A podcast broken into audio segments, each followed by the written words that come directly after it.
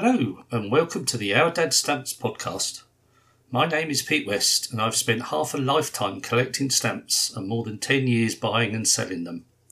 In these podcasts, I want to share some personal stories, tips, and tricks that I've learned along the way, and maybe encourage a few non philatelists to take up this fascinating and absorbing hobby. I hope you enjoy the podcast.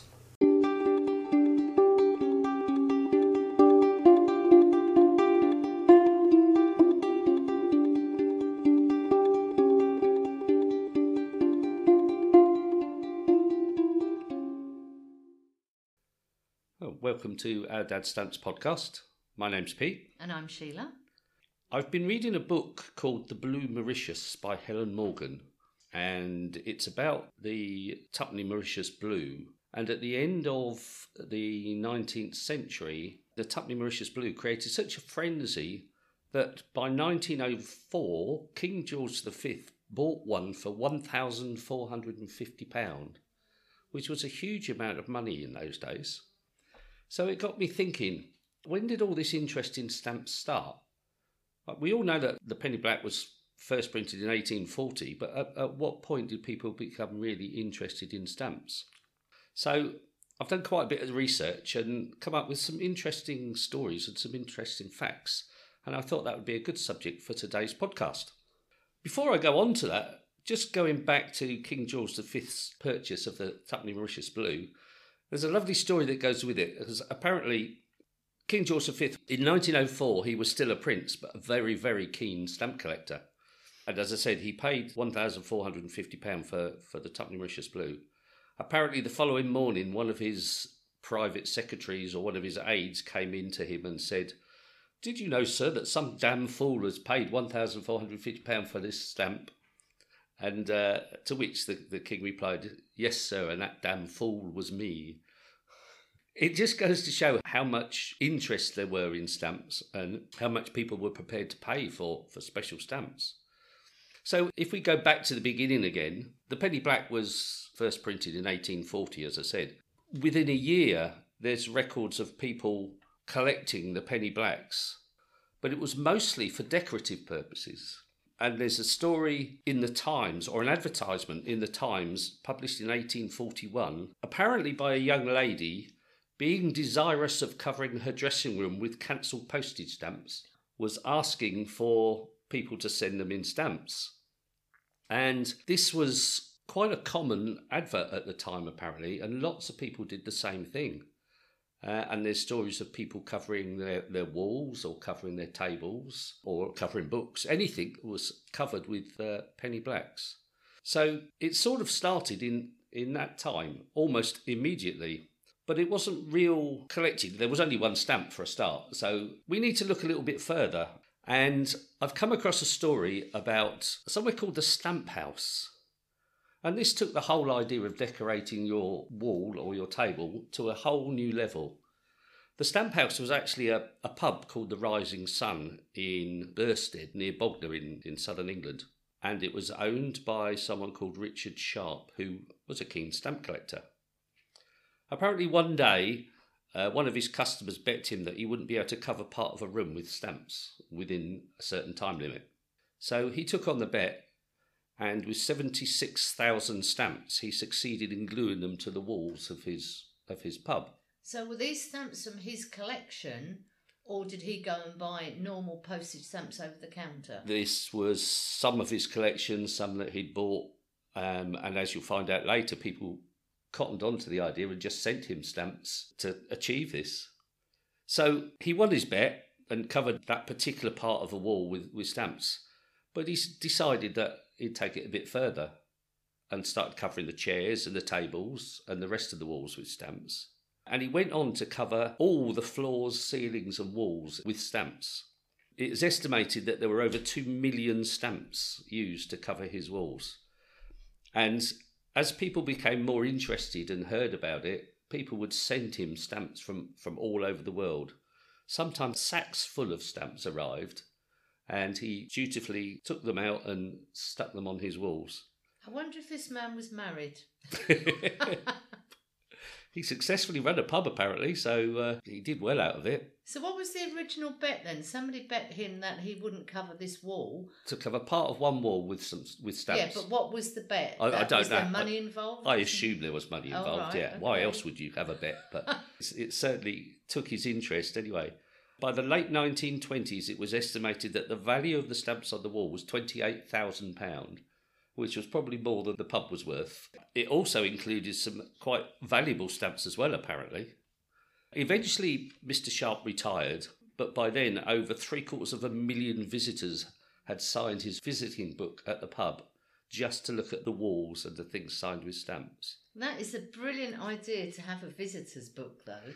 Yes, and some important people as well have signed this visitors book. Have you So- managed to find any photographs of this pub? I haven't, no, no, but there must be some. The sad point of it, obviously, when he retired, someone else took over the pub and kept it going, but the pub closed in the 1950s and it was eventually demolished in 1957 and apparently is now a Tesco supermarket.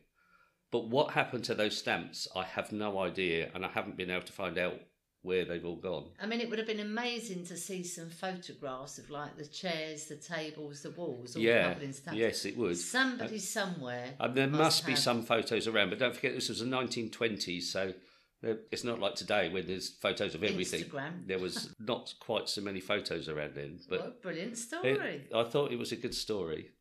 But back to the story of where stamp collecting started.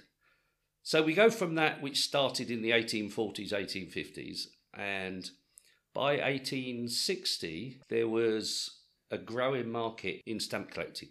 And in Birchin Lane near London Bridge, every Sunday morning there was a market for trading in stamps, people buying, selling, exchanging stamps. And similar things were happening around Europe as well. In, in Paris, certainly there was some. By the 1860s, certainly people were keen stamp collectors.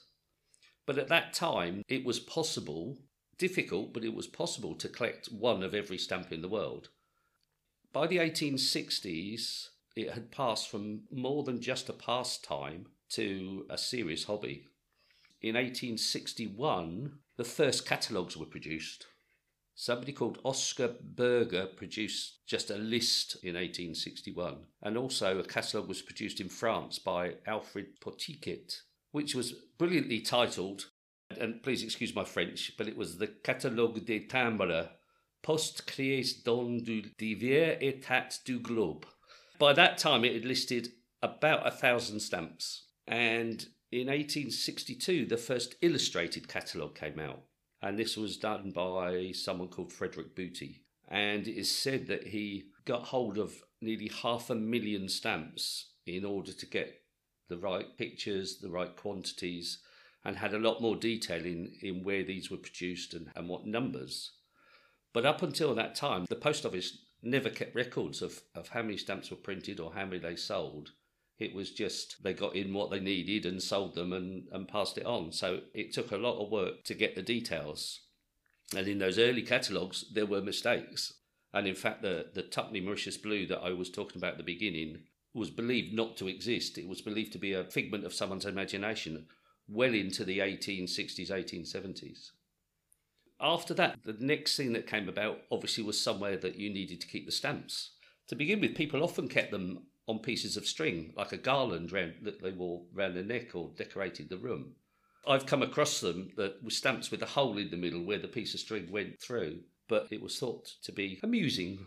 So why were people wearing stamps around their neck? It was because they were valuable or they thought it was a form of adornment? It was a form of adornment. I, I don't expect these were the rich and famous people wearing them, but if you're not particularly well off, can't afford lots of jewellery, maybe you thought that was a, a nice thing to do. But they were still made of paper though. I mean they're Yes, very thin paper, yes, so I can't see how that could It's hard to imagine these days, but that was a thing in the in the early days. So. Okay.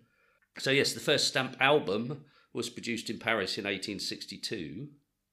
The first stamp magazine was also produced in 1862, which was the British Monthly Intelligence, apparently.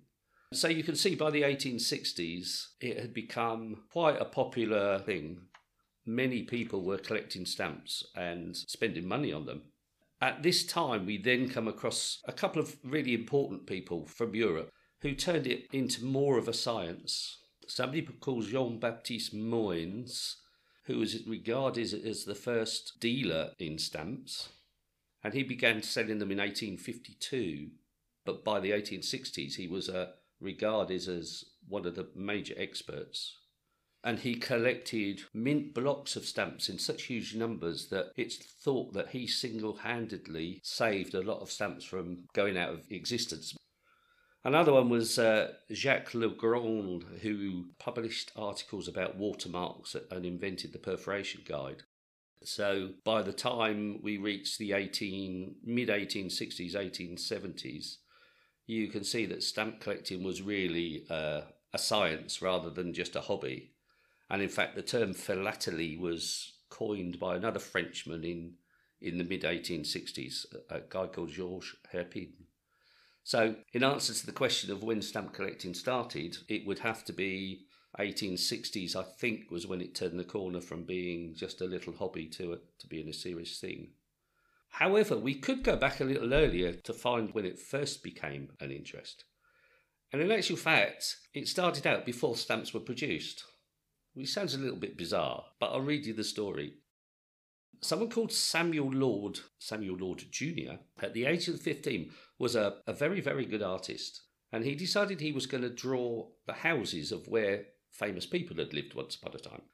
So he got a book and he drew pictures of the houses, which were, were very, very good. Uh, but after a couple of years, he thought he wanted to go a little bit further than that. So then went into the museums nearby to find some works from these people. And because he was a good artist, he was a good copier as well. And alongside each of these paintings or each of these drawings, he then produced a poem or something that had been written and a copied signature of the people from these houses.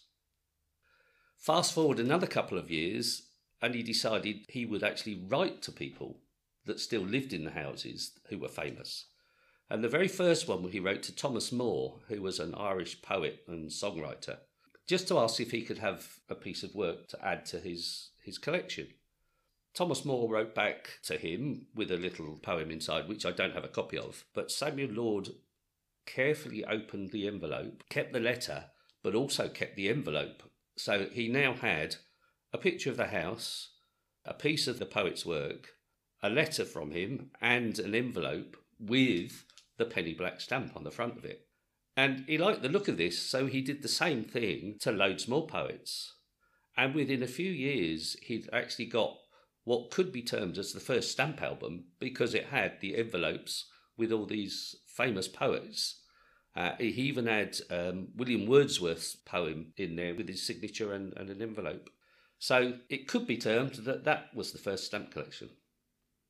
Anyway, certainly by the 1860s, stamp collecting was truly a hobby enjoyed by many people who spent considerable amounts of money to get the stamps that they wanted.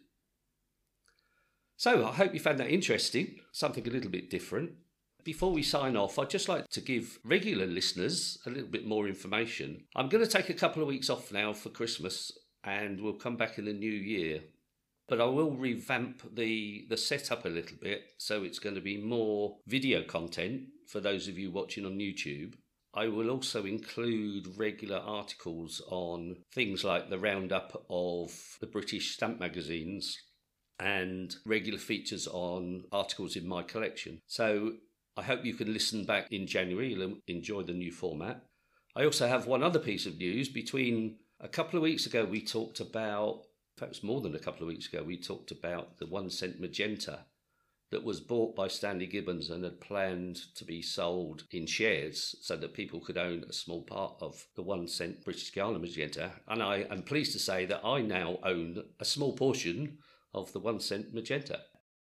If any of you would like to do it, there are still um, portions available.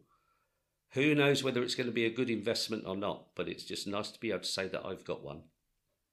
So, thank you for listening. Enjoy your Christmas and New Year. We will be back in 2022.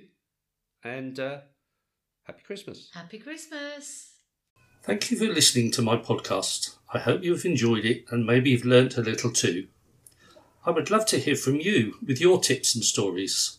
I can be found on Facebook and Instagram as Our Dad Stamps, as well as through my online shops at eBay and Delcamp. Listen again next week for another episode of the Our Dad Stamps podcast.